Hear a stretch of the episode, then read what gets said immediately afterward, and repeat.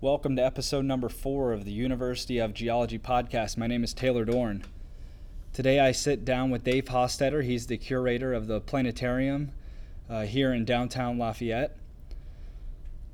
I recorded this episode a few weeks back, but I wanted to hold back from uh, publishing it because in this episode we do talk about the eclipse happening on August 21st. And then also uh, in this episode, about two thirds of the way through, he'll talk about what you can go out and see in the night sky uh, midway through July, uh, which is which is now. So you can listen to that. You can walk outside when you walk your dogs, or if you just go on an evening walk or jog, uh, and then he'll be able to tell you all the constellations and other features that you can see while you're out there. Hopefully, in a few weeks, I'll be able to meet up with John again. We'll be able to record, answer some of your email questions, and uh, really start getting into more geology specific topics. Uh, I know it's been quite a bit of interviews lately, uh, but with my schedule and John's working offshore, it's a little bit difficult with us coordinating with one another of when we can see each other and record. So hopefully in a few weeks we'll record again, and then hopefully early August we'll have another episode lined up for you guys ready to go. Wherever you are, I hope you're having a great summer, and I hope you enjoyed today's episode. As always, please rate and review us on iTunes. Those will help uh, get more eyeballs on the podcast. And feel free to email the podcast at uogpodcast at gmail.com. Uh, for any questions that you may have about the podcast or any recommendations or anything like that. Uh, but we do want to do an episode of listener questions a little bit further into the future. All right, I think that's all the updates I have. Uh, with that, let us begin today's episode. You know, one of the advantages I have, not so much as I used to, but mm-hmm. um, to walk into the planetarium, and this is a pretty weird room. Mm-hmm. You know, it's round, it's got a dome overhead. Uh, usually, I mean, this is kind of a white light that we have now, but usually it's kind of an off pink and uh, all these seats and everything, and they know they're in for something. Mr. World, how was this wonderful, orderly Earth of ours formed in the first place? And how long has it been going on?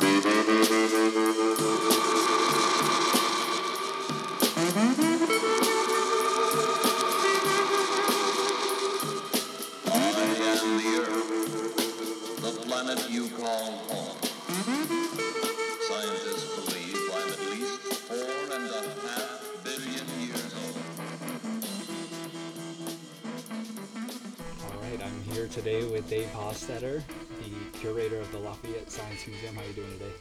Pretty good. How are you? I'm good. slow day here. Well, this is our day when we're closed to the public, so yeah, it's a little bit slow, but I call this my do everything else day. So yeah. I've been working on a, a save your voice. well, partly that, but um, uh, I've been working on planning for the next several months and working on a paper, a poster paper that I'll be doing at a conference and uh, you know things like that. Yeah. What conference? Uh, it's called the Pleiades Conference. Really? There are uh, regional planetarium organizations. I'm a member of the Southeastern Planetarium Association, and there are uh, there are several regionals around the United States. We normally have individual conferences, but this year they've decided to have a national conference. So okay. it's up in St. Louis uh, oh, in, in, the fall, and and uh, so it'll be a, a poster paper on impact craters. Oh, great with people from all over the country. Mm. I haven't decided if I'm going to do another presentation or not, but I might. Interesting. All right. Uh, so we'll, uh, I guess we'll talk a little bit about why you decided to get into this. Uh, well, what, what is, other than just kind of, I guess it starts off as a hobby and then kind of morphs into. At, uh, well, not really for me. No, no? Uh, it's just a lifelong interest. I I honestly don't remember a time when I was not interested in the night sky. Yeah. Uh, I, I remember some of the really early satellites because I was out watching them, you know, mm-hmm. Uh, in, in the late 50s and the early 60s and things like that. I was just a little boy, but I was interested in the night sky and decided I wanted to be an astronomer in seventh grade. Yeah. Um, and kind of pursued that f- for a long time, all really? the way into college. And I was, I was in college, I kind of discovered that maybe I didn't have the uh, right personality for research astronomy. Yeah. Um, but I started to really get intrigued by the idea of public astronomy. Yeah. Not so much teaching in schools, mm-hmm. but in a more informal way, and that led me directly to science museums, planetariums, public observatories, and things like yeah. that. And you're stable. You're still able to do some research yourself. Actually, not really. I don't no? do a whole lot. Um, I suppose I could, Yeah. but uh, the the job is basically not a research position. Okay. Um, now, we're building an observatory up on the roof, and I have just been starting to take a look at the possibility of doing some uh, imagery of things called RR Lyrae variables that would go through the American Association of Variable Star Observers and provide data to professional astronomers. And so maybe that's a research project that we'll do with the uh, observatory uh, and once it gets open. But um, and I do some meteor observing and so forth and report that. But uh, it's it's not a real research Yeah. intensive type of position. Maybe uh, just public outreach, that kind of thing. More of that. Yeah, yes, that's yes, awesome. Yes. Yeah, you get a lot of kids through here. I imagine they're pretty amazed, especially living in a, a fairly large city, uh, and then most of them never seeing stars other than the very, very bright ones. Right. The well, it seems like most people's experience with the night sky is looking up when they happen to take the garbage out or something like Yeah. that at night, and uh, uh, you really don't get a chance around Lafayette to see the nighttime sky. We have an awful lot of light pollution, Mm-hmm. and um, so it's really pretty impressive when people come in and the lights come down and you start to see what's Oh, yeah. really up there. I imagine. Uh, we get, I think we're putting about 25,000 or so people through the planetarium each year. That's awesome. Uh, something on the order of a thousand programs a year, Mhm. Something in that vicinity. A lot of school field trips. I A lot of school field trips. That's about half of our attendance. Yeah, and that's great. A lot of public now also. Yeah. So, um, yeah, that's that's that's the primary thing that we do. Yeah. And uh, I started actually I started out when I got out of college in 1975. I started out working as a volunteer and a part timer at the Battelle Planetarium in Columbus, Ohio, at the Center of Science and Industry. I grew up in Ohio, Okay. and then I got a couple of summer jobs at the Fleischmann Atmospherium Planetarium in Reno, Nevada, 76 and 77. And fortunately, one of the other staff members in 77 decided that he needed a job that actually paid something. And uh, he resigned, and I slid into his job as school program coordinator for a few years, and then came here in 1980. Yeah. Is uh, I guess giving talks to schools or young children is that the more rewarding part of the, all this? Do you enjoy that more than adults, or is it just whatever? Pretty much even. Yeah. I, I do enjoy working with the kids. Um, they ask great, great questions. Yeah, Yes. Sometimes adults are a little bit loath to ask questions, but the kids are not.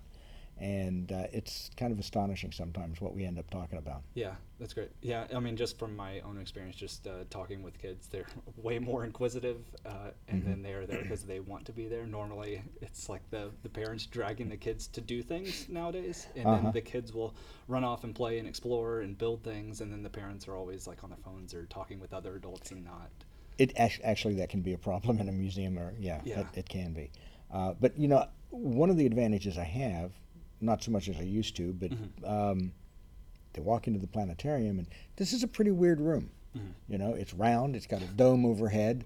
Uh, usually, I mean, this is kind of a white light that we have now, but usually it's kind of an off pink, and uh, all these seats and everything, and they know they're in for something interesting right off the bat. Yeah. Now, up until about five years ago, we had a big star machine in the middle of the room, and they'd see that, and if they weren't scared of it, Yeah. they were intrigued by that.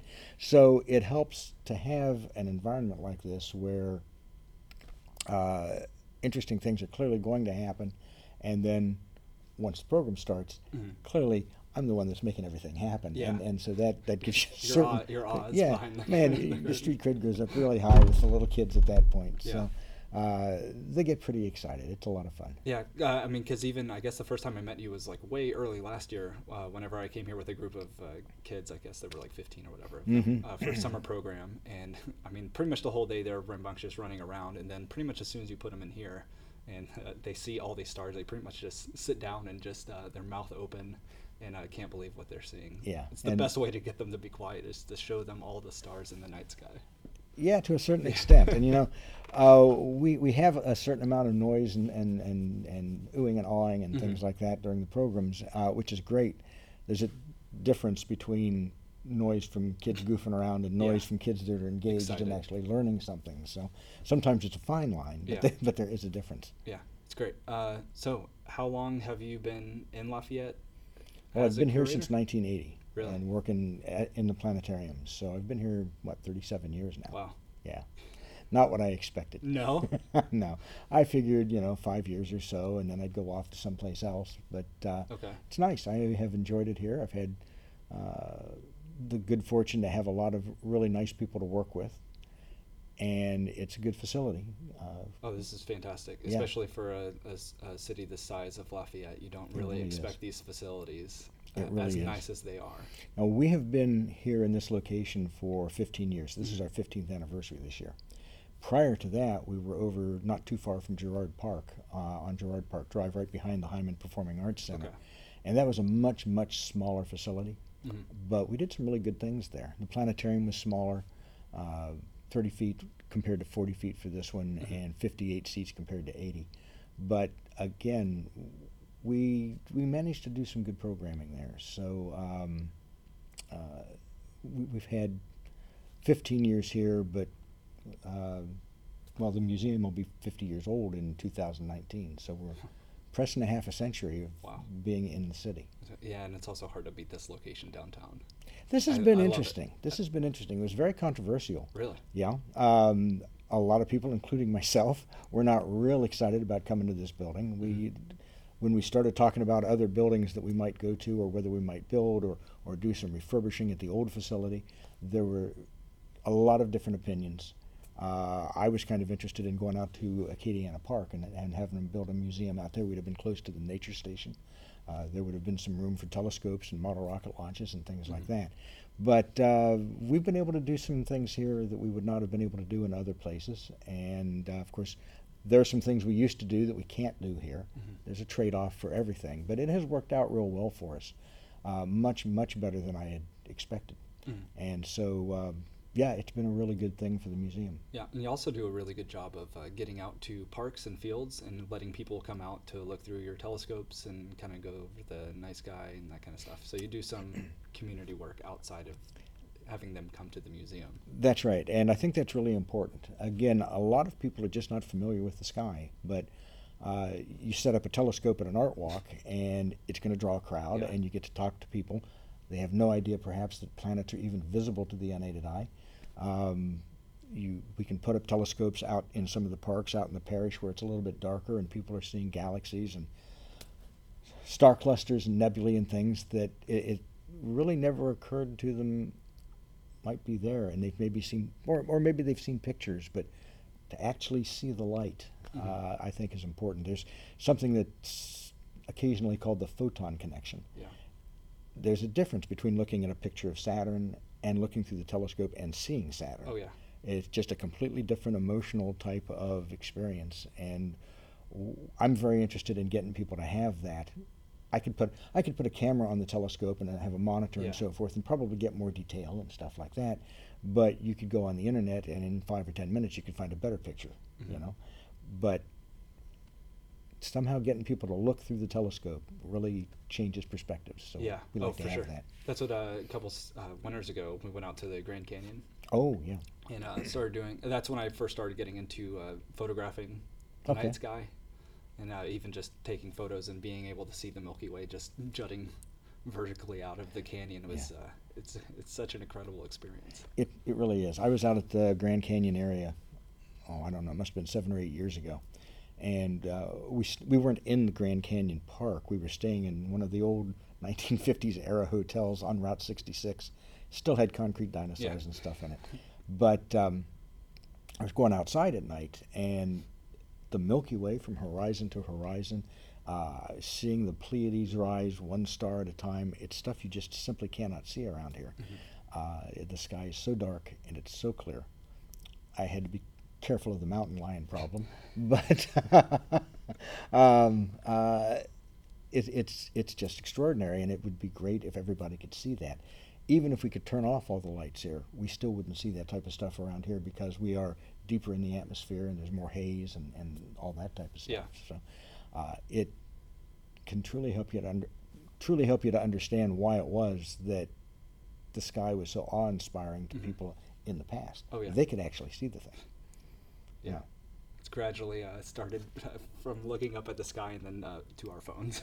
our, our heads have slowly tilted down. It has, yeah, and um, you know, s people sometimes ask me as, as I talk about the universe, and you know, doesn't it make you feel small? Well, yeah, yeah, we are a small part. Yeah. And it's not bad to understand that every once in a while. Yeah.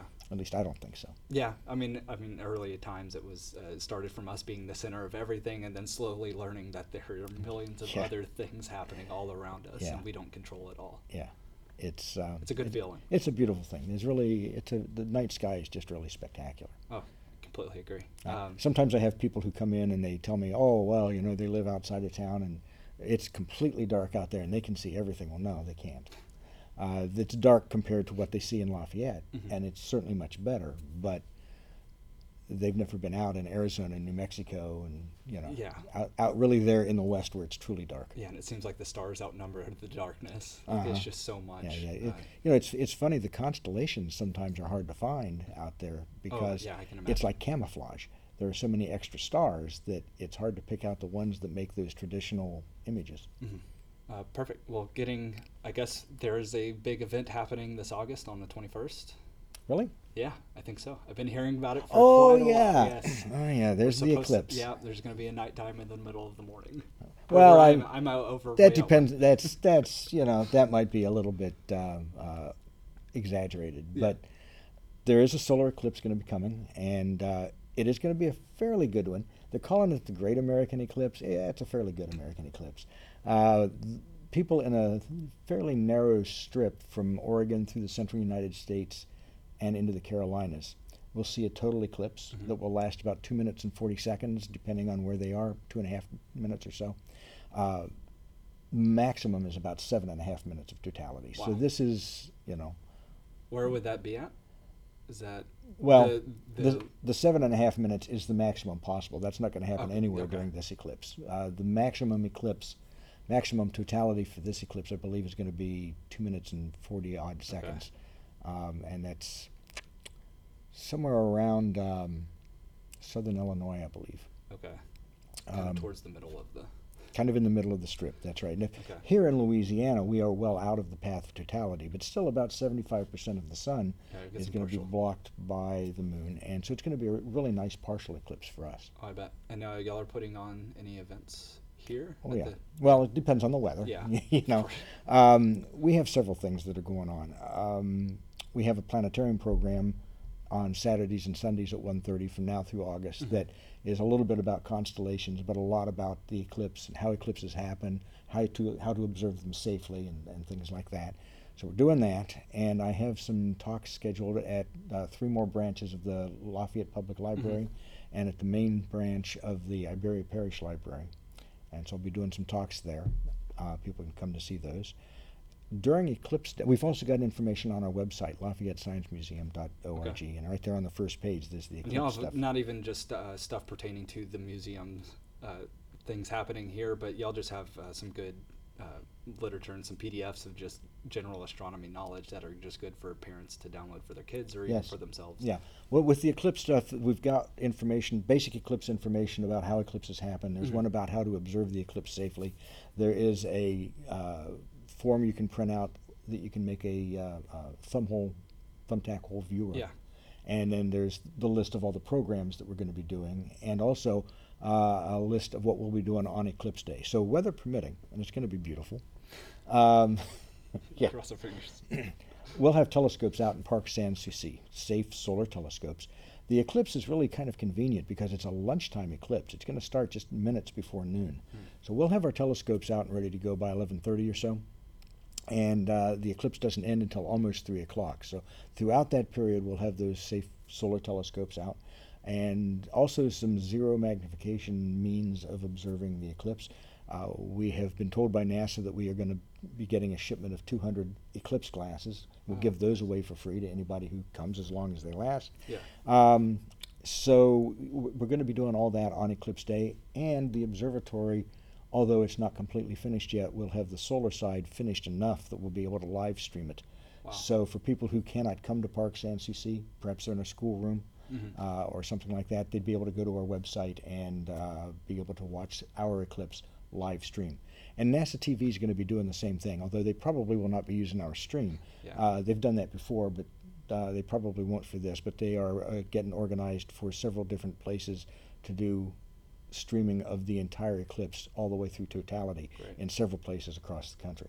So there are lots of different ways to observe it. Oh yeah. There are lots of really dangerous ways to observe it. that Yeah, I- that's kind of what I wanted to talk about. Is uh, a lot of people don't know, don't look directly at it.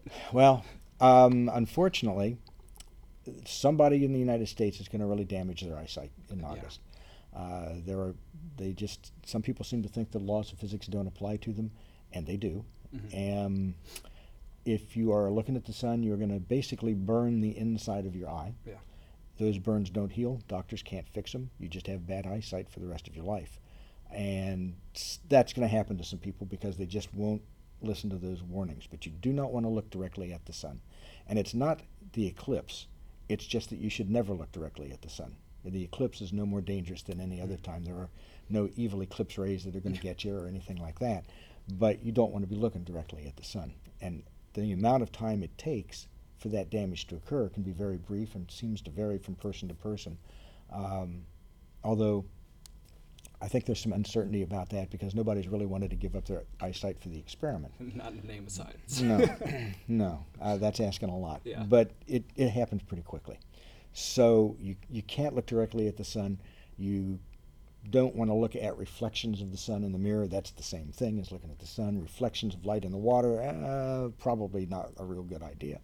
Um, there are some ways to observe the eclipse that people may have heard of that are in fact are extremely dangerous. Smoked glass being one of them, partly because it will cut down the brightness of the sun, but it won't necessarily cut down the energy that's reaching your eye, and it's very um, inconsistent from one spot to the other.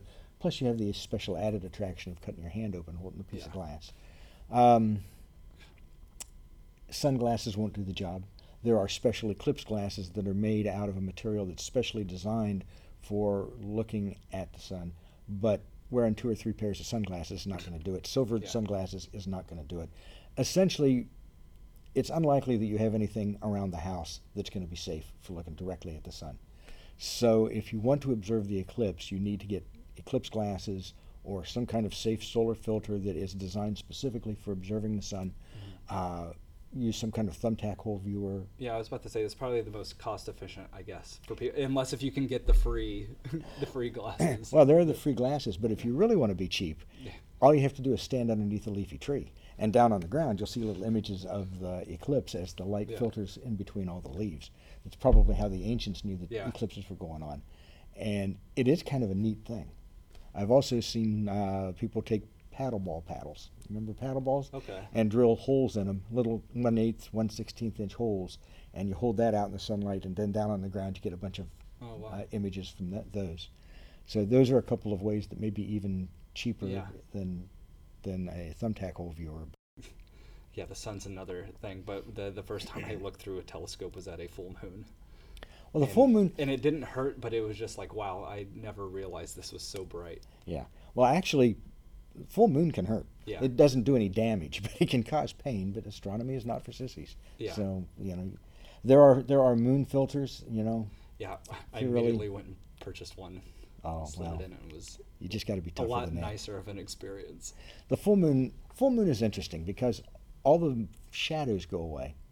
Mm-hmm. And you can't really see craters and things like that. But there are other features that show up only at full moon. Mhm. So the moon is interesting all the time, basically. That's at least cool. I think so. I have friends who really hate the moon because they like to look at galaxies and what they call faint fuzzies. And when the moon's up, it's a problem for them. It drowns everything out. Yeah.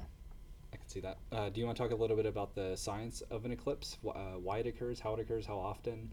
that kind of- Well, um, basically, solar eclipses occur when the moon passes directly be- between Earth and the sun and blocks our view of the sun. Um, the shadow of the moon is being cast on the Earth. Uh, if you are in the right space in that path of totality, then the moon comes directly between you and the sun, blocks the entire disk of the sun, and you get to see the really spectacular corona or outer atmosphere of the sun. I've seen two of those, and they are Really? it's amazing. It's just jaw dropping. And if you can get into the path of totality, I recommend doing it. But um, it, it's just an amazing experience. We had a slightly different kind of eclipse called an annular eclipse that went through southeastern Louisiana back in 84. Uh, in this particular case, as the moon went around the Earth, the eclipse was occurring when the moon was at its or near its greatest distance from the Earth. So it has a slightly smaller apparent diameter, and what you end up with is the moon silhouette with a ring of sunlight around it, an annulus of sunlight. Wow. And uh, it lasted for about 30 seconds or so. But it, that's why they call them annular Mm. eclipses. It's not annual, but annular. And that was pretty cool too. It's not nearly as spectacular as the total eclipse, but it it was pretty nice. Yeah. And we're still using the pictures we took in '84. Uh, they're a little more a little more rare than the total Yeah. eclipses are. Um, as it turns out, over the next three two thirds of a century, kids that are in elementary school here in Acadiana are going to see about a half a dozen or so more partial eclipses that are all as good or better than the one that's coming up in August. They are really going to see some nice eclipses. And on May 11th, 2078, there will be a total eclipse in Acadiana. Oh. And Lafayette will see the total eclipse. Uh, Morgan City will be just about dead on centerline, so will Thibodaux. And most of Acadiana will see a, a total solar eclipse. And people look at me when I say that. You know, that's 61 years from now. They look at me like my, like I'm crazy. But you know, a 10-year-old kid in Yeah. elementary school is likely going to see that. Yeah. And so we we're, we're already talking about it and uh, telling them to put it on their calendar. Yeah. Uh, so uh, it's something for them to look forward to. But they're going to see a lot of eclipses. The eclipse that's coming up in August is actually the first total eclipse in the continental United States since 1979 Hmm. and it's the first one to cross the country like that since I think it's 1918. Yeah, I mean it's covering been a it's covering time. a lot. It's covering a lot. That's why they're calling it the Great American Eclipse Yeah. because there are going to be huge numbers of people converging on that path of totality, Yeah. and a lot of people are going to be able to see it. But we've had kind of a drought. We've had some partial eclipses, but no totals Mhm. for some time, and uh, so now we're going to get one uh, in in 2017. There's going to be an annular eclipse that will go through the southwestern United States in 2023, and give us a really nice partial eclipse. There'll be another total eclipse that goes south to north across the country, uh, through Texas and up toward Illinois in 2024. So in the next 10 years, we're going to have you know A three number of 'em, yeah. three really nice eclipses. It's awesome. It is actually. Yeah, I mean, I guess the only problem is clouds. That's I'm heading up to Portland and uh, for it, so Oregon or Maine. Oregon. Oh, that- that's a- that's a better choice. Yeah, yeah, okay. in the path. Uh, so just crossing my fingers that it is one of the days that Portland has no clouds. Yeah, good luck with that. Yeah. Yeah. Well, now, if you can get out of Portland and into Western Oregon, you're going to have a much better chance. Yeah, we're about an hour south in uh, Salem, Keizer. Okay. Uh, kind of mid Oregon, westward along the path through Idaho and into uh, western Wyoming. Climatologically, Mhm. those are the areas where you are most likely to have clear skies. Okay.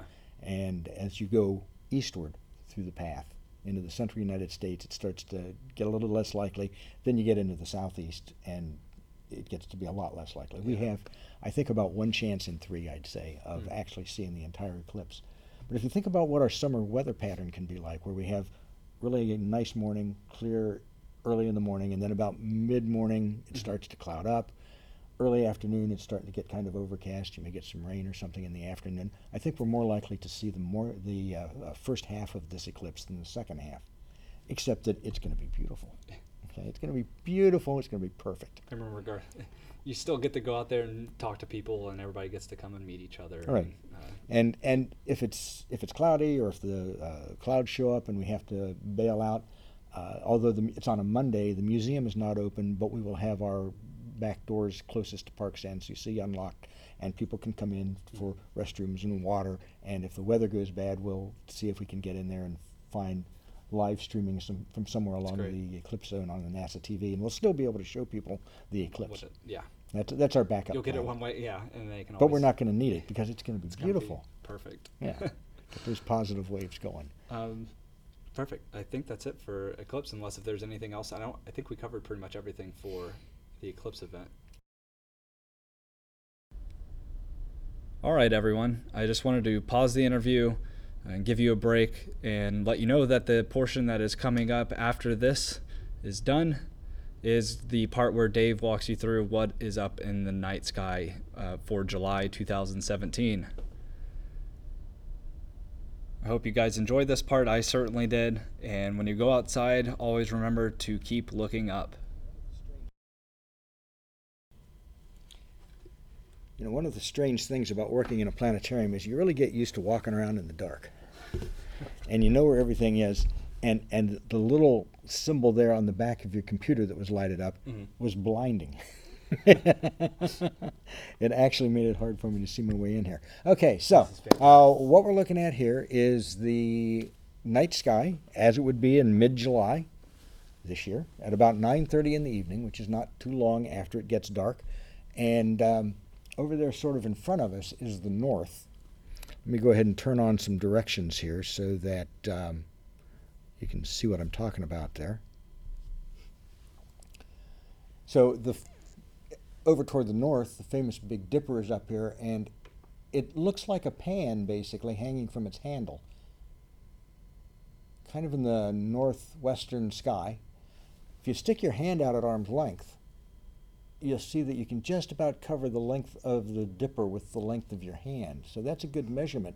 If you walk out under the real sky and stick your hand out as far from your face as possible, the, your, the length of your hand is similar to the length of the dipper, so that can help you gauge how big a group of stars you're looking for. And that can be an actual a real problem for people because they don't know whether they're looking for something big or something small or whatever.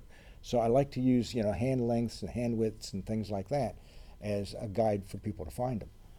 And then the two stars closest to the horizon that night in, in mid July, the ones that are at the front of the Big Dipper's cup, that points you to the North Star, huh. which is emphatically not the brightest star of the night sky. Um, yeah, I've heard that quite often. Everybody's heard that, and I it confuses it confused me when I was little. Yeah, uh, if you're going to follow the brightest star in the sky, you're going to get real lost real fast. You start looking at some planets. Yep, and you just have there's no telling which one is going to be the brightest one at that particular moment, but it won't be the North Star. Uh, it's not even in the top 40. Hmm. There are more than 40 stars that are brighter than that. So uh, if you're looking for North, that set of stars that we call the pointers in the Big Dipper, that is a really important pair to know. Um, over to the east, in the summertime, there are some bright stars that make a big triangle, and this is even bigger than the Big Dipper is. We call it the summer triangle because of its shape and because it's in the sky all night in the early summer. So uh, that's a nice group nice group to find and not too hard. If you are out in the middle of nowhere, far away from lights and things like that, the middle of the summer triangle is where you can find the famous Milky Way. Yep. That band of light that we see across there, that's the Milky Way. If you're inside or even close to Lafayette, you're not going to be able to see that because of the lights, what we call the light pollution, lighting up the night sky. A lot of wasted energy. Yes. The United States wastes close to $3 billion a year lighten up the night sky for no particular reason. Yeah, that's kind of Just what I, I, should have mentioned, uh, asked you this earlier. But is there any uh, thing going on with the city of like trying to a- angle our lights downwards instead of just a 360? Uh... I don't want to get into that. what we are, what we are seeing is that private businesses are putting in more and more efficient lighting. Yes. Um, but I mean, once you start getting around to telling people of like how much money it could actually, like a practical amount that they could save on it, that's where you get people. You don't, mm-hmm. you don't well, really sell people on the aesthetics of, oh, look at the stars. Right. No, you really don't. Unfortunately. Um, there are also some uh, starting to be more and more evidence that there are some health effects mm-hmm. uh, on human sleep and things like that with uh, the amount of lighting that we have coming into our rooms. So um, uh, that that's and that's a, a whole different thing. But yeah. I don't want to get into the politics of, yeah, yeah. of what Lafayette's doing with their lighting. it's most cities around the country. Yeah, there. Well, there are some that are more progressive about it than mm-hmm. others, and uh, I, I have not heard what Lafayette is planning. Yeah. One of the things that is kind of interesting is that binoculars are a surprisingly good tool for looking at the night sky. So, for instance, if you have a pair of binoculars and you look at the Big Dipper, the handle of the dipper is bent, and the star at the bend of the handle, even with the unaided eye, you can see there are two stars there. Uh-huh. One of them is really hard to see. With binoculars, it's really easy to see.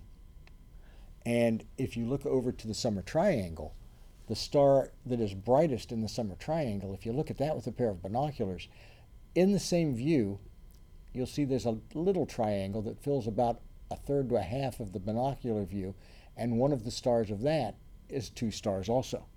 Turns out each of those two stars is two stars if you have the right kind of telescope. Yeah, that's what uh, but, I, I want to ask you is like uh, I've heard that most of the stars that we see in the sky are binary, or at least star systems, or no? A good portion of them, okay. yeah. Uh, the numbers seem to vary a little bit depending on whose book you're reading, mm-hmm. but uh, around half. Okay. So uh, a, a, star like the sun that is a single star may be in the minority as, as opposed to the multiple stars. Yeah.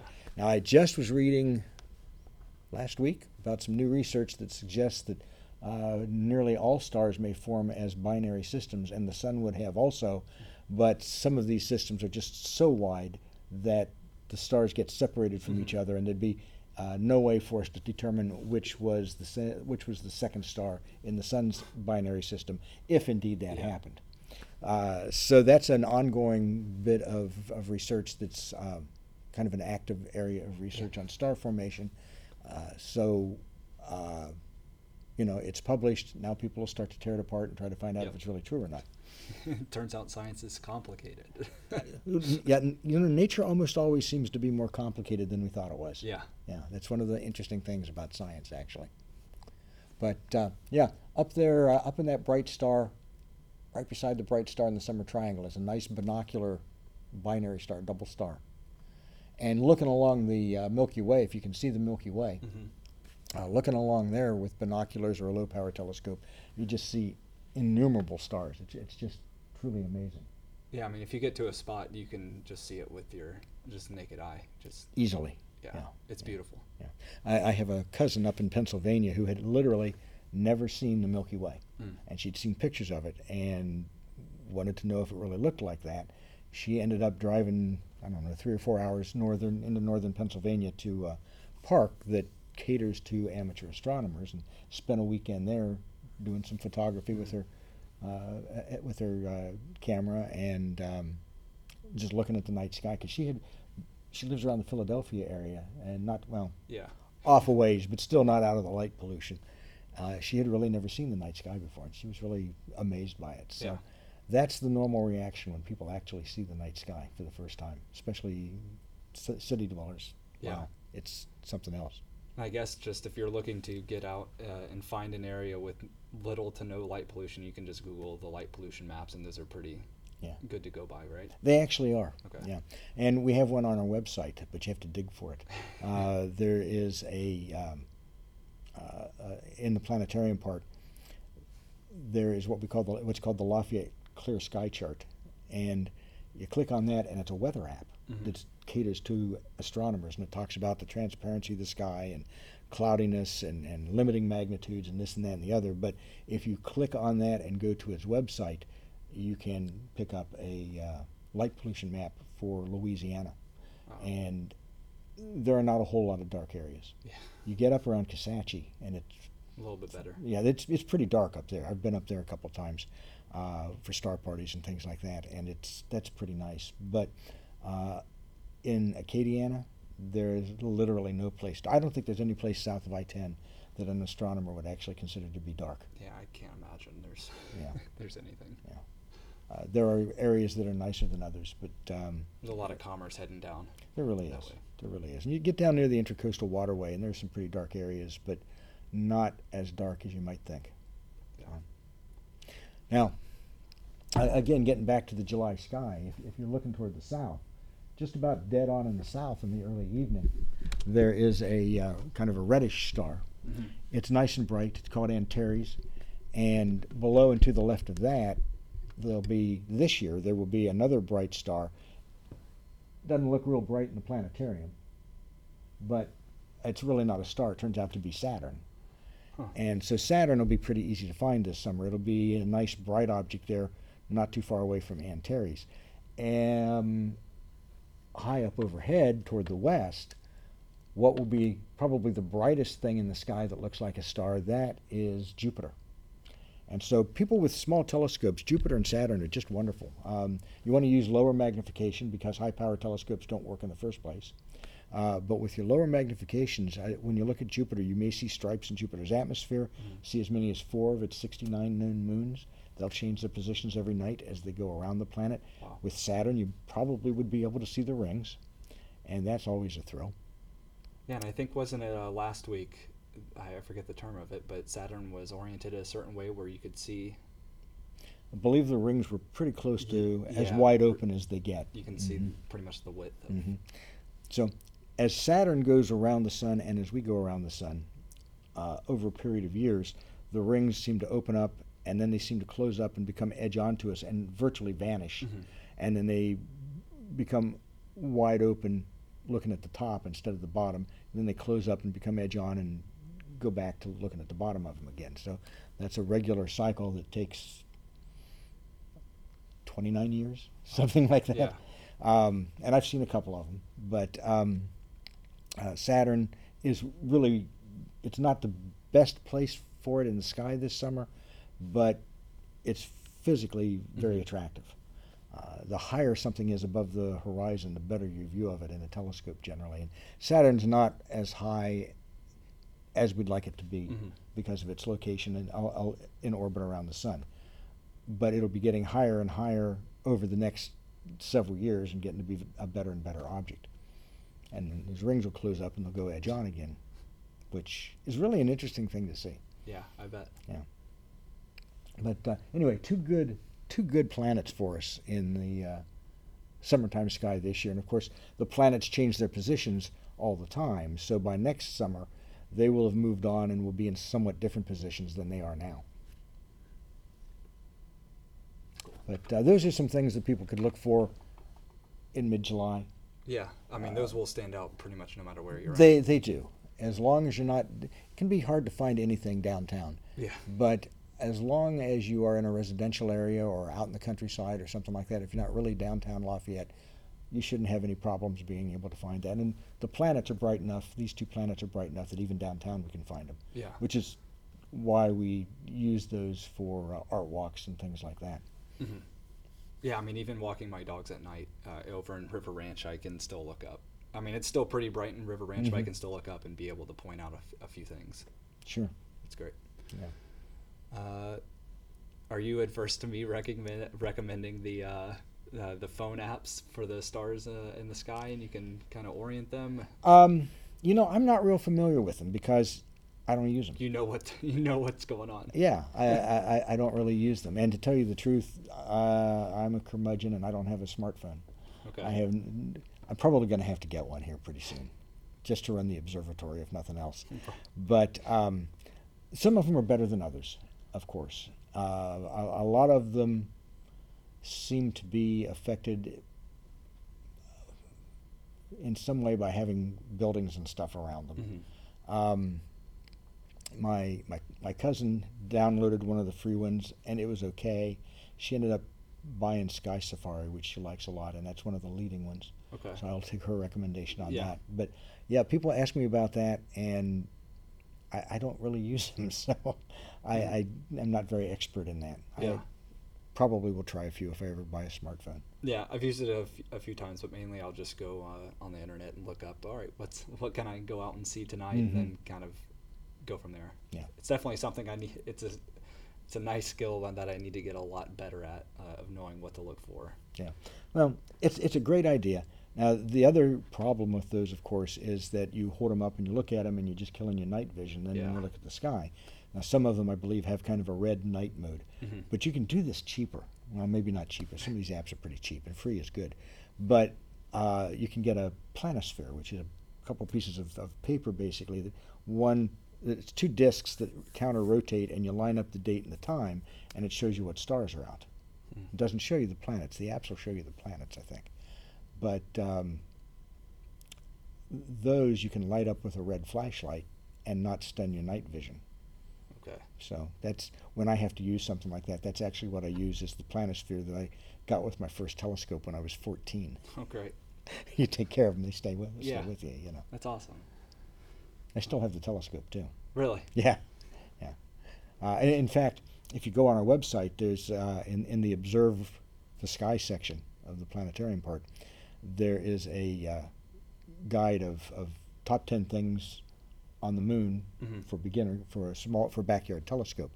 And as I was putting those together, I was using my little 50 year old three inch reflector to make sure that I could actually see all of them Oh. uh, as I as I put that together. So That's great. Yeah, that's a good resource. I mean, y'all y'all do a really good job of just putting a ton of resources up. It's it's really nice. no, good. Um, our um, there's a night sky checklist that is kind of like a birder's checklist. You go out and you see things in the sky and you check them off as you see them, and it can really teach you what's up there. And that's a good preparation if you're thinking about buying a telescope.